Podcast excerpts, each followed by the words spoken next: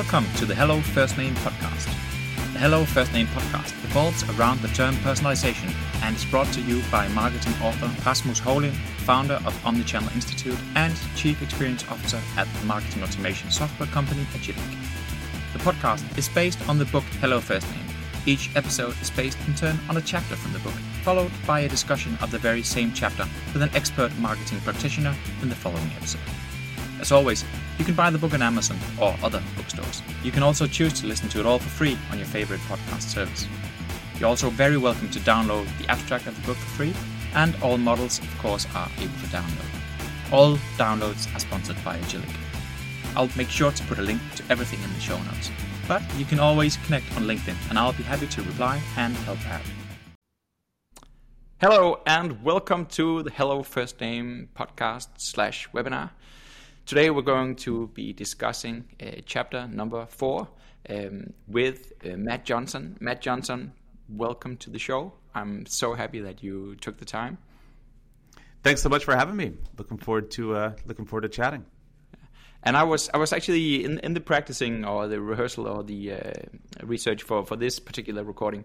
I was uh, I was trying to decide how I should introduce you, but really you are wow uh, you have quite an extensive uh, resume. I mean, from Palo Alto to Shanghai, PhD from Princeton, TEDx, author of several books, and um, so I, actually I decided that maybe I would throw that bone over to you, and maybe in your own words, can, can you tell us a bit about yourself?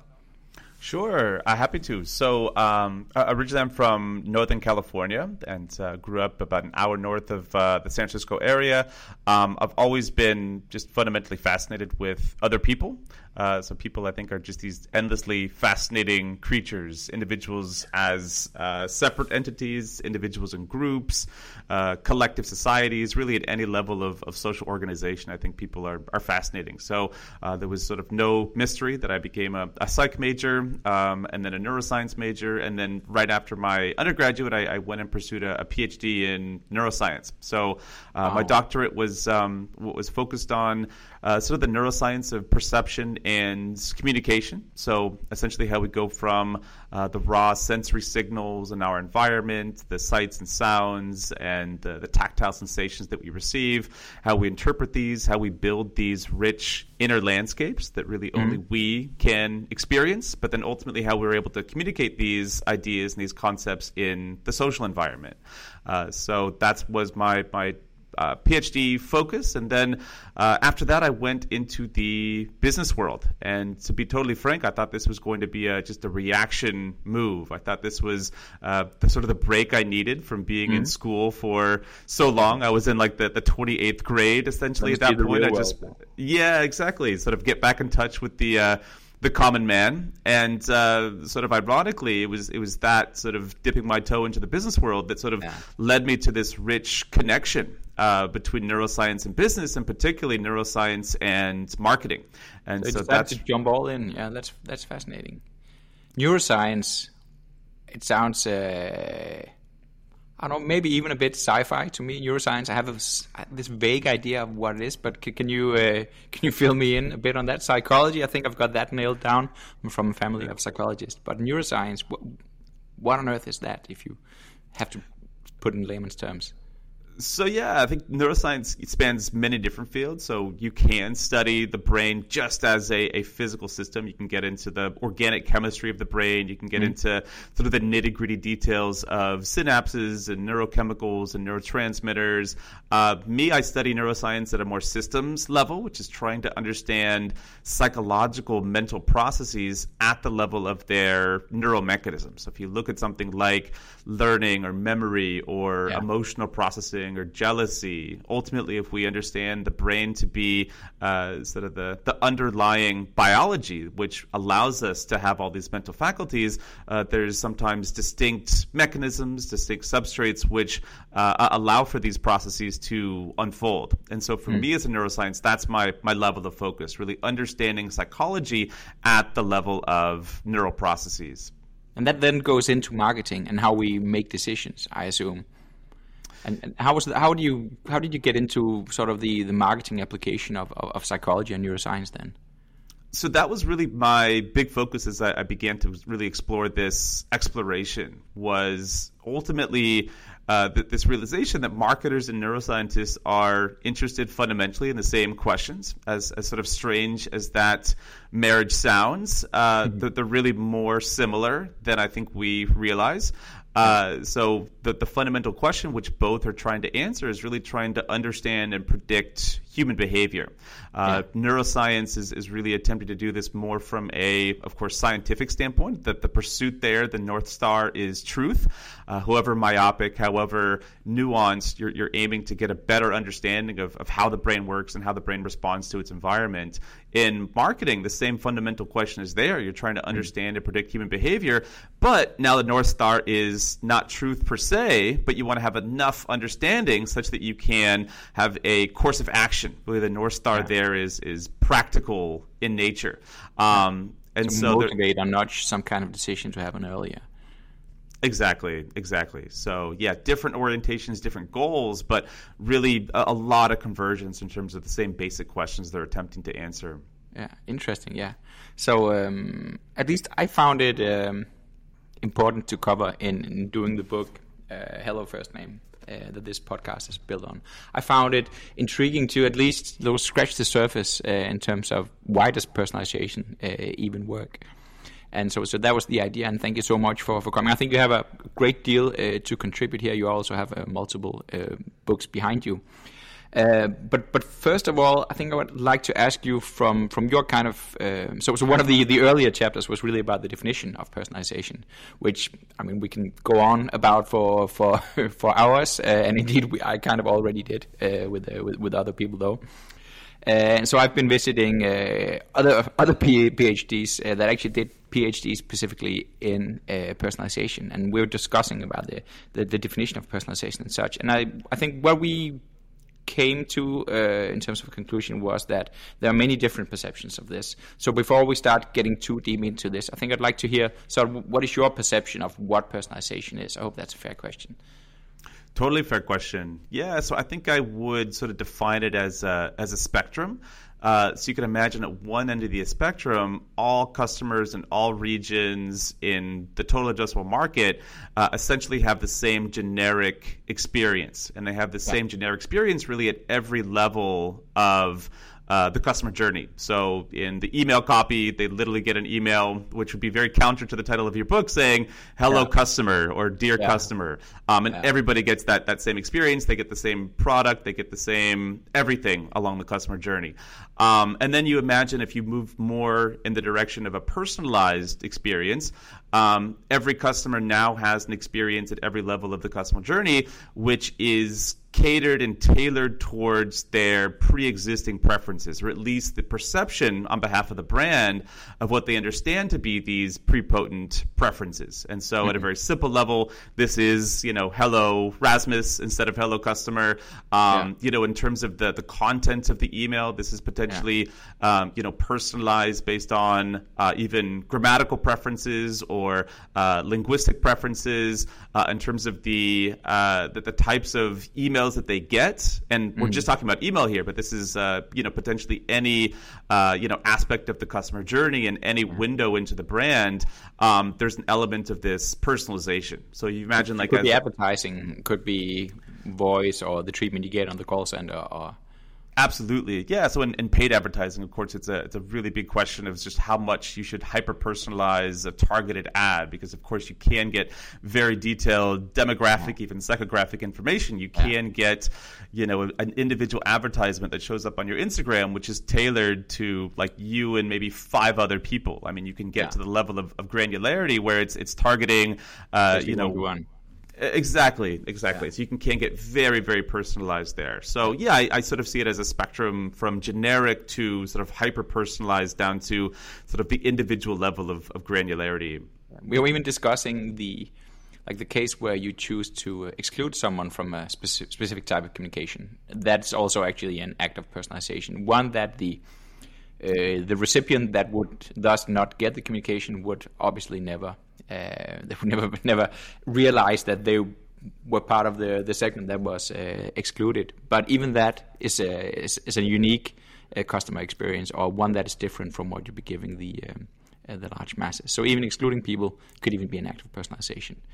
Uh, so relating relating to, to, actually to music, where we say that the breaks in music are actually also uh, part of the music. So maybe the same is true for marketing or customer communication in general. Absolutely, so, uh, yeah. I mean, I would, yeah. Just just to add to that, I mean, I think the just how a brand decides to communicate with an individual consumer is is an act of personalization. So you know they may surmise based on the demographic information that they have that they don't answer emails and that you know classic snail mail or flyers is the best way to reach that individual yeah. consumer. And so or no communication at all. That you know they don't need communication or you know they they it's not going to uh, sleeping dog lie and such. Absolutely. So yeah, uh, marketing communications I think at every level can be can be personalized. So, so in the book uh, and in the chapter about how um, personaliz- why personalization works, uh, I discovered this this theory about the fundamental motives framework, which sort of sits on top of the Maslow uh, pyramid of needs. And um, I came across some some some thinkers and some uh, some academics who were sort of relating any marketing message and the reason that it works back to some kind of deeper need, the fundamental motive that we have as human beings, and then that could be like finding a mate, or um, staying out of harm's way, or not getting ill, or um, it could be looking after your children, and so on. And any of these um, uh, motives could then be active at any given point in time for any different individual. So, I mean, if I'm at the club and I'm single, I would have one kind of motive most likely. Whereas if I'm at home uh, taking care and talking in my daughter, that's that's another. Uh, motive that would thus be active, even though I'm the same person. So, so that was sort of how I tried explaining why personalization work. If you can find out what is now currently active with, or most likely active with one particular uh, recipient, and you can stress that and tone that up, and you can align your communication with that motive. Then you'd be off to to, to making people uh, nudge people to make that decision they would maybe have done otherwise, but you they make it. Uh, earlier or they make it instead of almost making it or uh, they buy more or they buy earlier or whatever but but from from your sort of neuroscience background what would your explanation be uh, as to why personalization works in the first place I think we can look at it from a couple different angles. I mean, I do think uh, the, the social element uh, that you've indicated with, with Maslow and, and his contemporary Leon Festinger, we have this sort of fundamental social drive to be understood, to, to feel valued by our social group. And one of the ways in which we establish this, this sort of sense of uh, felt value is feeling as if our interlocutors know us and of course, a, a, signal that they know us is that they have come to understand our preferences. They know our name. They address us uh, in the ways that we, uh, we, we, we, prefer. And so I think mm-hmm. just there's a sense of warmth that we get from these types of yeah, yeah th- these types of interactions. So I think there, there's definitely the social element of it. Um, yeah. There's also good evidence at, at sort of a, a, a, different level in terms of our basic attention. So I'm not sure mm. if you d- dove into this in the book, um, but there is this cocktail party effect, which is yeah. a, a, fairly robust.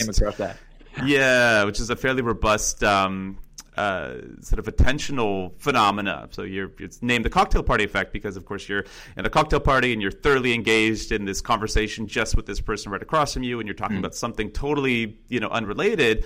Um, and then you hear sort of in the background your name. You hear Rasmus, and you yeah, weren't paying attention to that conversation. Yeah, you weren't eavesdropping, but now yeah. your your attention is exogenously driven towards yeah. this other conversation. And so there's this indication that we have this sort of baseline level of attentional bandwidth, which is mm. always on reserve for uh, what Baddeley called uh, the, the, sort of highly salient items, our, names yeah. being sort of one of them. Um, yeah. There was a recent replication of this uh, not in the auditory domain, but in the visual domain, um, which is really interesting. That as we're sort of scanning through images and we're just in this very low attentional state scrolling through Instagram, but if you see a yeah. picture of your own face, um, it's it's a bit like the cocktail party effect, where that yeah. is now going to trigger this sort of reserve of attention that wasn't even on at the moment of of uh, the moment right before you saw that, and so this has led to a different type of personalization in terms of, of sort of face based personalization, where yeah data about individual faces are marketed back to those customers because it is sort of highly prioritized in terms of their attentional. Uh, so what they're trying to mechanism. display images in front of people that look similar to the actual people. Yeah, or in many cases are their own faces, and they're sort of put onto a. Uh, wow. Uh, yeah, so you imagine a, an ad, for example, for uh, I don't know, some some Nike shoes, and instead of you know a generic model wearing these shoes, it's literally your face and yeah. maybe even your body, but are wearing yeah. the shoes. So it's sort of superimposed with AI. My body, but slightly fitter. exactly. Yeah. yeah. Wow, that's uh, okay. I actually had parked this this topic for later, but I cannot not talk about creepiness uh, right now. So can, can you can tell us a bit about sort of your your view on creepiness? When do you get over that thin line where things become creepy instead of personal? So I think there, there's uh, sort of a, a, different threshold for different people. Uh, I think uh, modern consumers of, of digital media, I think, have a baseline level of understanding, especially in the U.S. I know that Europe is, is a little bit stricter about these things with GDPR. I'd be totally US... freaked out by my, like my my face on an ad. really. Oh, totally. So yeah, I think uh, the the median American consumer is is I think accepting tacitly with a certain level of, of, personalization, which comes from data. They know that every time they log into either Android or go on Chrome, yeah, yeah. you know, there's cookies tracking you and this and that, and you go into a different site and you see the same ads, and and you know, people get it at this point, going on you know five ten years of this type of data tracking. Um, so I think there, there's sort of a tacit level of understanding. Um, I, I, think it's when this data gets uh, sort of funneled into a broader uh, attempt to personalize where they really see the full extent of it. Um, yeah. And you see across potentially different websites, different information being pulled mm. and synthesized uh, in a message that you know could only be created if this data um, you know was was drawn from these different sources outside the awareness of the consumer. So I think at, at that point it, it, begins, at least to the median American consumer, to, to start feeling a, a bit creepy. Yeah. So I found that especially on advertising, there's very little you can do in terms of uh, explicit personalization. So if, you, if you're showing it to, uh, if it's too obvious that you're personalizing something particularly for me and you're showing it to me in the ad while you're showing it to me, then for a lot of people that will be uh, freaking them out. So that has to be a bit more. I, so I distinguish between explicit personalization where it's visible for the end customer that they are being personalized towards, versus implicit personalization where it's more subtle and it could be a coincidence. So so it's okay. Uh, at least that's that's that's my sort of uh, uh, working theory that it's it's more okay to do the explicit personalization on uh, owned media such as email or even on the website if you're logged in. So you can call me out by name, you can show me my previous orders, you can show me what I just looked at, and I'm realizing that's okay because it's I mean, we're, we're just right here, whereas an, an ad is something that is out there, and I'm having this idea that other people could potentially be seeing this as well. Whereas the intimacy of my mailbox is something that I know belongs to me, and it thus it's not not that uh, that dangerous. Hmm. Yeah. No. I think that I think that makes a ton of sense. I think as well that that there's a lot of evidence to indicate that consumers tend to think sort of very uh, utilitarian about these things and that they yeah. really care about sort of the the end goal of this data collection and this synthesis. So I think there's some brands that that are collecting massive amounts of data. They're yeah. hyper personalizing experiences, um, but it's understood from the consumer that this is not done in an attempt to, to sell them things that they didn't know that they wanted and to hyper personalize yeah. and to sell their data to third parties, but it's done to enhance their experience with the brand. So I think yeah. Spotify is is the perfect example. They collect a ton of data from consumers, Whoa, yeah. and uh, they are ultimately utilizing this in large part to, to personalize the experience to uh, to, to, augment this, uh, augment the, the, value of the platform totally. For yeah. the consumer. And I think Spotify Wrapped is the um, sort of the best example of a campaign that showcases I that. It. I mean, all yeah. other all of the digital, you know, digitally native brands are trying to hide the fact that they're collecting data and personalizing the experience. And it's a downside that no user gets the same experience on Amazon, on Facebook, on Instagram, etc. Everyone gets a very different experience on Spotify. Yeah. But on Spotify, they created a brand and they created a, a creative execution that really celebrates the fact that we're all different and we all know that you're different because of your listening patterns and this yeah, and that. And we're, show it, yeah Absolutely. So they've, they've showcased this as a positive. So I also think the end goal and what's communicated as the end goal to the consumer also makes a big difference in terms of this uh, this creepiness factor. Totally, and I even think there's an upsell opportunity in the Spotify Wrapped because it's it's very clear for non-family account holders that once your toddlers start uh, listening in on kiddies music on the Spotify, that suddenly becomes part of your of your uh, your, your, yearly rundown, and it's uh, that's that's a clear indication that you'll be uh, you'll be needing a, an upgrading to a family account. Yeah, so we'll be uh, talking about, a lot about, or at least we'll be covering a bit later. I'll be uh, asking you about how uh, personalization can affect the brand, and I do think Spotify is a brilliant example of that because they took it in. But let's let's park that for for for a moment here. Uh, so there's this thing about um, there's a lot of talk in, uh, in, in Europe at least right now about consent and having have you given marketing consent and have you been have you given as a consumer the consent to your data being used here and there.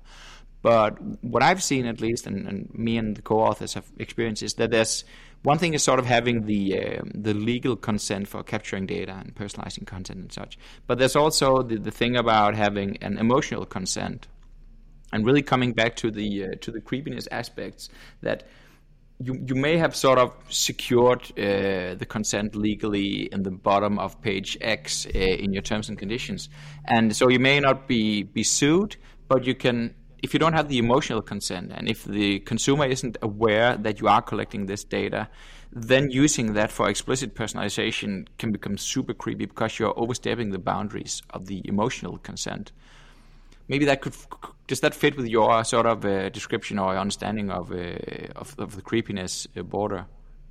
That really resonates. There was a um, I don't know if you saw this, but there was an artist in Brooklyn a, a few years ago that had an exhibit that uh, they called terms and conditions, and what they did is they like printed out uh, you know, of, of some yeah. of the biggest uh, tech companies, like the terms and conditions, like fully fully out. Yeah, in like you know just regular Times twelve, uh, you know Times Roman font, and these things were like eighteen pages long. And uh, it was uh, to sort of showcase the fact that, yeah, technically, legally, when you click that, you know, small button, you know, that, that is the difference between you logging onto your account and not uh, yeah, you're you're signing all these things away and you're you're consenting in, in a very legal definition of the term. But can any you know does the median you know American consumer or Danish consumer have no. the you know legal ability or the cognitive wherewithal to, to fully evaluate? Yeah, to really to fully evaluate uh, you know what they are are signing up for.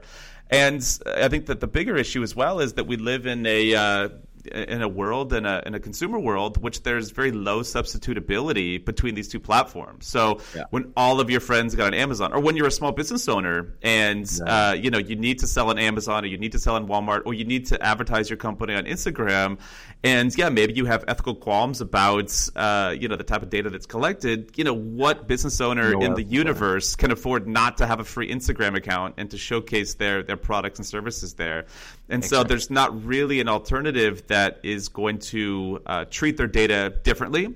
Um, yeah. So even if they are going to go through, you know, all this legalese and, and pick and choose and this and that, you know, there's such low substitutability that they're they're implicitly coerced, I think, into uh, signing on to a service that, uh, that, that goes against their their ethical beliefs. So yeah, I think you know strictly from a. yeah. So I think you know strictly from sort of a legal standpoint, you know, it's there. Um, but you know, practically speaking, emotionally speaking, uh, you know, I don't think it, they really have people's full consent. No. Mm.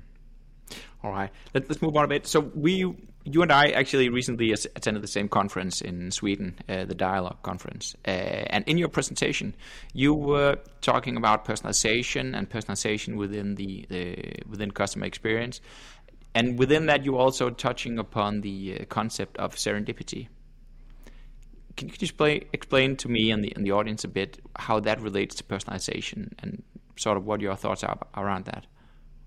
One of the big ideas from the, the talk is that um, personalization, and maybe maybe we'll get into this. Uh, personalization, I think, does have an upper bound. Um, that of course we do like emails that uh, you know have our first name in them. And we do like some degree of personalization. Um, but what if we take this idea to its its logical conclusion? We give consumers exactly what they think they want, really at yeah. every level of, of granularity. And where does that leave us? And there's some interesting ideas to indicate that uh, what we ultimately want when we can have anything are, are things that we can't predict and can't expect, yeah. and that our pre existing preferences uh, that could potentially be measured and captured uh, can't ultimately be synthesized to predict a future response because ultimately what we want is something that violates existing expectations.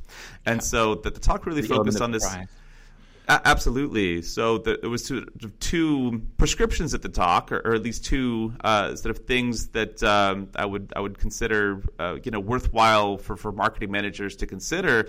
Uh, one is is sprinkling in a bit of, of unpredictability into the customer yeah. journey, sort of knowing generally what consumers want, um, and then delivering something within that that range of likability, something that they couldn't have predicted ahead of time. So um, what, could, what, could, that be, for instance? Sure. So there's a couple examples in the talk I gave. Uh, Pret a Manger, for example, has this great uh, sort of practice where they give every consumer or every barista rather uh, what's called the random acts of kindness fund, and yeah. so they can just comp any uh, patron's order just because you know they, they had a feeling about them. And so from yeah. the perspective of the consumer, they're fully expecting to pay for this five dollar copy. They they yeah. you know go up to the, the counter and yeah. it comes as a surprise. And so you know you you uh, contrast that with what typically happens, which is you have a loyalty card, you you punch yeah. you know ten coffees, and you know you're going to get your eleventh one free. You go to the store, you get that free coffee, it's fine. But you know, free coffee by surprise, uh, I think it's going to galvanize that uh, that that pleasure response. And there is and some kind of already factor that into your experience that I am going to get coffee number ten. So what if I get number five and I didn't think about it? Then suddenly that's unexpected and it's a fantastic experience. Absolutely, and and we've been studying this at the level of neuroscience for decades now. This is a very sort of well understood response called the prediction error, where mm-hmm. uh, you know we tend to uh, enjoy experiences which are sort of in line with expectations, but we enjoy much more experiences which positively violate our expectations. This leads to this sort of surge of a, a dopaminergic response, sort of deep in the brain, a region called the nucleus accumbens, which is is uh, essentially tantamount to our brain's pleasure center. And the nucleus accumbens is really most tantalized by this these sort of positive violations of expectations. So it's of course worth noting that surprise across the board, uh, you know, isn't a guarantor of of you know positivity. Of course, you know I could. Uh, you know, you stop somebody in the street and you insult them, and they weren't expecting that. That's a surprise, but that's not going to brighten anyone's day. So it has to be a pleasureful response. It has to be positively surprising. Um, yeah. So that that seems to be something that uh, you know is is um, yeah worth worth testing at least within a customer journey. Yeah, and, and when do you think people or companies sh- should should start with sort of the the more surprisingly uh, seemingly random act of, acts of kindness? Because I mean, you were we're discussing this from a perspective where people had already hit the glass ceiling of personalization, so they're already. I mean, there was an upper level to uh, upper um, uh, upper limit for the personalization efforts, and they already hit that. And then sort of next level would be uh, doing the uh, the serendipity uh, thing, but but but in, in reality, and at least the companies that that that that I uh, talk to and that I interview also for the uh, for the book and for the podcast, they may be doing good, they may be doing well, but they're no near any ceiling of glass ceiling of how much they could personalize. So, are we there yet? Should should people sort of do more personalization until they get closer to their glass ceiling, or should they start? When should they start throwing this serendipity, random act of kindness thing into the loop?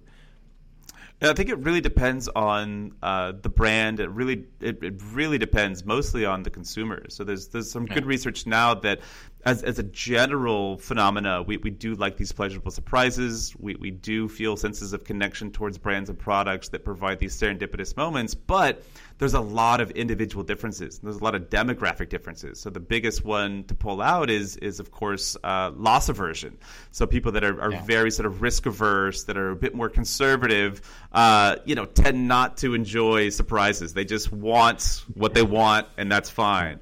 And of yeah. course, this is going to differ, you know, by industries. If you look at, I don't know, banks or insurance companies, you know, uh, th- these are, you know, very conservative institutions. They tend to be highly regulated, and consumers come to expect a certain level of, of service from their bank. They don't want their bank necessarily to dip into surprise and serendipity and, and all of these things. They just want Obviously, their bank yeah. to give them, you know, Your- Absolutely. Though I should say as well that there is some evidence in, in behavioral finance that um, having savings accounts that do have a very low chance of a high yield um, are actually preferred to a, a stable uh, but moderate yield. So if you give people the option, hey, do you want a guaranteed like you know, lottery yeah, sort of a lottery effect. So if you do you want you prefer a guaranteed, you know, two and a half percent, you know, savings yield, or do you want a 0.01 percent chance of, you know, ten thousand dollars being deposited into your account?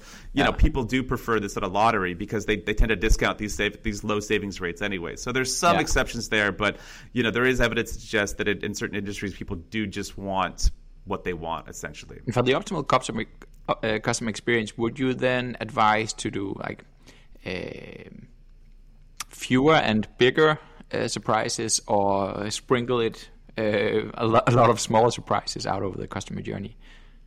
It's a, What it's a good question. Yeah, I mean, I think it's it's probably worth you know zooming out a bit as well because I think different brands are going to have different orientations to this. Sure. Um, so that the, I think the biggest uh, sort of perspective there is is looking at their market orientation. Are they uh, a market driving force? Are they sort of you know moving the industry? Are they telling consumers this is what you should value? Are you a luxury brand, or are you you know Apple or Bang and Olufsen? Are you sort of telling consumers this is cool? This is how music should be listened to? Or are you a market driven force where you know you're ga- you're you're garnering evidence from consumer bases and then you're giving them what they already want? And if you're a market uh, a market uh, driven force and you're really responding to the marketplace, um, you're in this business of of really trying to uh, personalize, and you're really in the business of trying to hyper personalize experiences with pre existing preferences, not engaging in, in really too much surprise and, and serendipity because that's not the way consumers tend to see you. They want you to, you know, give them what they already want. If you're Temu, if you're Walmart, if you're Nissan, you know, Yeah. you're you're giving the market what they already want. Yeah, um, but. Yeah, exactly. And and so if you are um, again sort of a market driving force, I think you do have a lot more leeway and leverage, and there's more expectation on behalf of your consumers in terms of your your brand position of you know how much you're going to put forward into the market, which they didn't expect, which they didn't ostensibly explicitly want.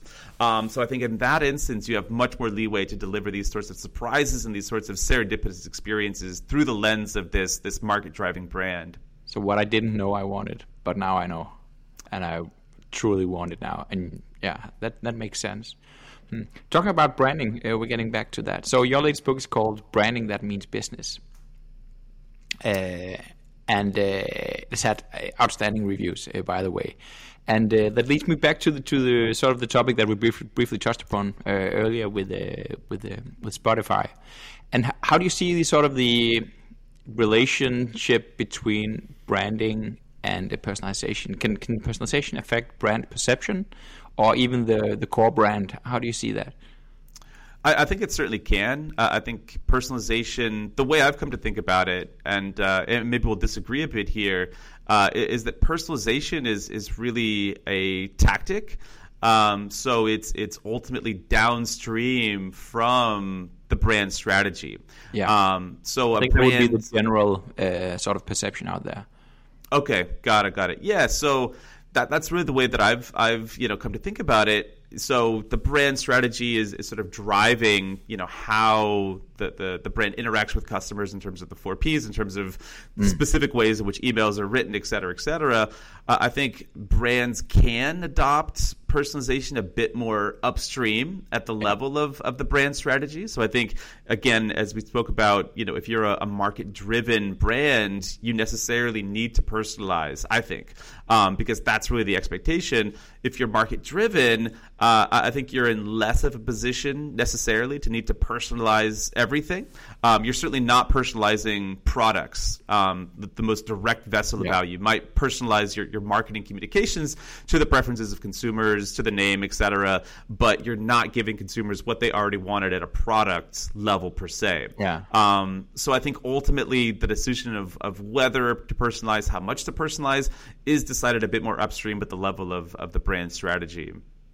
Yeah, so I think we have examples of actually both. I've I've found that at least uh, like companies within luxury, uh, high end luxury, they tend to not personalize. They almost seem to talk about uh, themselves and their products and how fantastic uh, they are. Uh, and if you don't get it, then there's obviously something wrong with you because they're like this perfect trend setting company designing the perfect bag or whatever. And that almost reflects in a self segmentation of the people that subscribe to that belief and say, yes, I am the whatever Chanel uh, woman uh, that you want me to be, uh, and I'll pay an insanely amount of money for your for the perfect bag because that will enforce who I am and who I want to be as an individual, going back to the fundamental mo- motives. So they tend to, in my opinion, not personalize as much. I do believe, however, that they could benefit from a maybe more um, uh, like clienteling way of uh, personalization. So it would be your local, uh, the local person in the store with whom you have a trusted relationship, where you could personify the communication, even from a scalable point of view. But it would seem as if this particular whatever email or recommendation would be coming from that particular individual that you know, and you could start a, personal conversation from there, answering directly, replying to the email, or whatever. But still, the tendency is that the the more high end luxury or brand oriented uh, communication is, the less it's personalized. So are, they just opposed? Because I also see the, the opposite examples. So it's, it's hard to imagine uh, Amazon without personalization. It's hard to imagine. Uh, I mean, I could to some extent imagine Spotify without it, and I believe that's how they started. Also, I mean, just by being able to to actually deliver all these uh, these tunes to you at a, at a flat fee, that's a fantastic value proposition. But the amount or the, the degree to which I enjoy the, the, the fact that I can take one particular tune and I can start a radio from there on, and it will generally be a good uh, radio station that would be only for me based on what I've liked and the the tune that sort of kicks it off and, and my, my yearly rundown and whatever. I genuinely come to appreciate the personalization within the platform. I think for, for Netflix and HBO as well, I think it would be hard to to to to think about these platforms without uh, personalization. So, so for them at least, it seems as if uh, personalization is a very core part of their value proposition. Absolutely, yeah. I mean, I think in, in any dual-sided marketplace, personalization is is going to be you know really important. So yeah, Amazon, um, you know, if you're in ride-sharing services, Uber, Easy Drive, like these are very important. Yeah. I think to, to personalize because this is essentially a, a, marketplace that you're tapping into as a as a consumer. Um, any digital platform that at a product level um, has just a huge corpus of uh, you know potential media. So Netflix, for example, you know they have uh, you know as deep as the Mariana Trench worth of uh, you know of, of, potential content for you. And so yeah. how do they know what to what to serve you? You know yeah. that's going to be based on your viewing preferences. That's going to be based on your demographics. That's going to be based on you know all of this. even all yeah. Absolutely. So it, it completely makes sense to to want to try and personalize those experiences. Um, and then I think you know the, the, what you mentioned in luxury brands you know makes a ton of sense, and I think you know the counter to that would be uh, sort of the market driving forces within media, which would be an HBO, for example, yeah. which releases much less, has less inventory, has less mm. media, and is is not necessarily in the business of, of serving existing consumers what they already want, but in the yeah. business of saying we're HBO, we know media, we know movies, yeah. we know production. Here's Succession, here's Game of Thrones, here's Sopranos. Nobody asked for long form storytelling, but you got Tony Soprano. Yeah, exactly. Oh, so. I think there, there's um, you know a bit of that really in every industry. Um, going back Maybe to even in, in, every in every company because I find that a lot of um, uh, companies actually doing both, and I believe they should. So there's a time and place for everything. So you'll be having sort of one track of your communication, which is really about uh, getting your brand story out there. And the brand story doesn't necessarily have to be about the consumer. The brand story can be about the brand. And there should be a place for for talking about like your unique uh, selling propositions and what you stand for and how you want to change this world and your purpose and whatnot. And that doesn't have to be around the end customer. But then on the on the other hand, you should be doing also a bit more uh, tactical the, the campaigns, the seasonal campaigns, the Black Friday, the the, the Black Week, the um, uh, Christmas sales, the uh, back from school, and whatever, as well as the the automation part, where you are in, indeed triggering a uh, certain communication to individuals depending on data that is totally individual for them. And so I think they can coexist, and that you could and should do both the branding uh, and the core branding and the, big stories, but also uh, while you, you, you can do the, the personalization on the side. Totally. Yeah, I don't think they're they're mutually exclusive. I mean, when we when we first started speaking, we, we talked about sort of defining personalization and this idea yeah. of a, a spectrum, uh, you know, between a generic experience for all and a hyper personalized, highly granularized experience for every individual consumer. And there's a range of, of possibilities in between uh, that different brands can adopt. Um, I, I, do think that ultimately, uh, if a brand is only uh, sort of dedicated themselves on the personalization front, you know that's fine but that's going to be exhausting and that may not work yeah. in the long term because none of that scales and you're just competing on a tactical level. And if you're just competing on a tactical level uh, there's nothing really for you to rest your, your laurels on and there's nothing yeah. enduring uh, that's going to differentiate you between uh, another competitor. And really this this more enduring differentiator really is the brand. And so I do think there's you know some degree of dedication that should be uh, you know delegated towards towards the brand building efforts as well. Great. All right, we're drawing towards an end here. So actually, I'd like to ask you one last question, uh, Matt. So, like from on a personal level, what's your own favorite example of personalization that you've experienced where you were in the receiving end of the personalization? Uh, so it would be a, it's a, it's a really generic answer, ironically, for a, a, question about personalization. But yeah, to me, it's uh, it's one we spoke about already, which is is Spotify Wrapped. I, I mean, yeah. I think that they just they, they just knocked this one out of the park. Yeah. Um, you know, really every you know digital company they, they suffer from this uh, this real difficulty of, of not being able to build community because every consumer has a different experience. So if you are Instagram, no two feeds look alike. If you're on TikTok, nobody gets the same videos. If you're on Amazon, nobody gets the same marketplace items.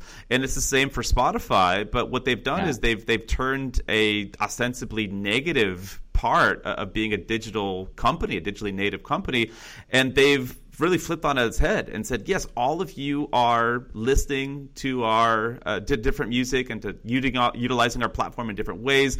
We're yeah. collecting data from all of you, and this is usually thought about as a very negative thing, but we're flipping the script and we're putting this towards a positive thing. We're being very transparent about the level of data that we're collecting, uh, and we're, we're showcasing the incredible diversity uh, in our audience and in our market. And I think the creative execution of this idea is also brilliant. I mean, they keep it relatively consistent each year. It's your, you know, your top five podcasts, your top five songs, top five, you know, artists. But you know, each year there's a new twist on it. So some years it's, you know, you have it a, a color that these songs sort of represent or your aura and so there's always something to look forward yeah. to every year yeah. um, you know you mentioned this before but there may be some upselling here so I, I, do have some friends actually that are like oh my you know my four-year-old started telling alexa what spotify songs to play and that's going to ruin my spotify playlist so now i have to get a family account so i can have my own distinct you know totally. daily yeah. discovery and my i have to build up my data for my uh, you know my spotify wrapped coming up in december so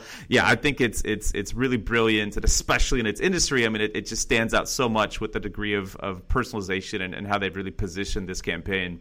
Yeah, I think it's probably the subscription that I, would be least likely to cancel because I cannot yeah. imagine, you know, throwing away my playlists or. And if even if I could, I would get lynched uh, by my children because of the family account. So that's huge login. All right, Matt, thank you so much for, for joining us. It's been a huge pleasure uh, discussing this topic with you. And um, I think uh, for, for our listeners, uh, this is this is the end of the, the episode here. Remember that you can uh, download an abstract uh, of the book, uh, Hello First Name. I'll make sure to put the link in the show notes. Uh, you can also download all the, the models and the illustrations uh, from the book uh, as you see fit. And uh, remember that you can, of course, subscribe to either the the Spotify or the Apple Podcast or any podcast feed that this appears in, or you can be looking at the um, the videos from the from the webinar discussions that I am having uh, every other week uh, with experts with whom I discuss this, such as uh, Matt here. So thank you very much for for listening in, and I hope that you'll uh, continue to follow the series. Thank you. In our next episode, which is a classic audiobook chapter, we'll listen to chapter 5 Marketing Without Personalization. Personalization hasn't been around forever, so to get closer to an understanding of what it is, we'll be looking close at how marketing works if we take personalization out of the equation.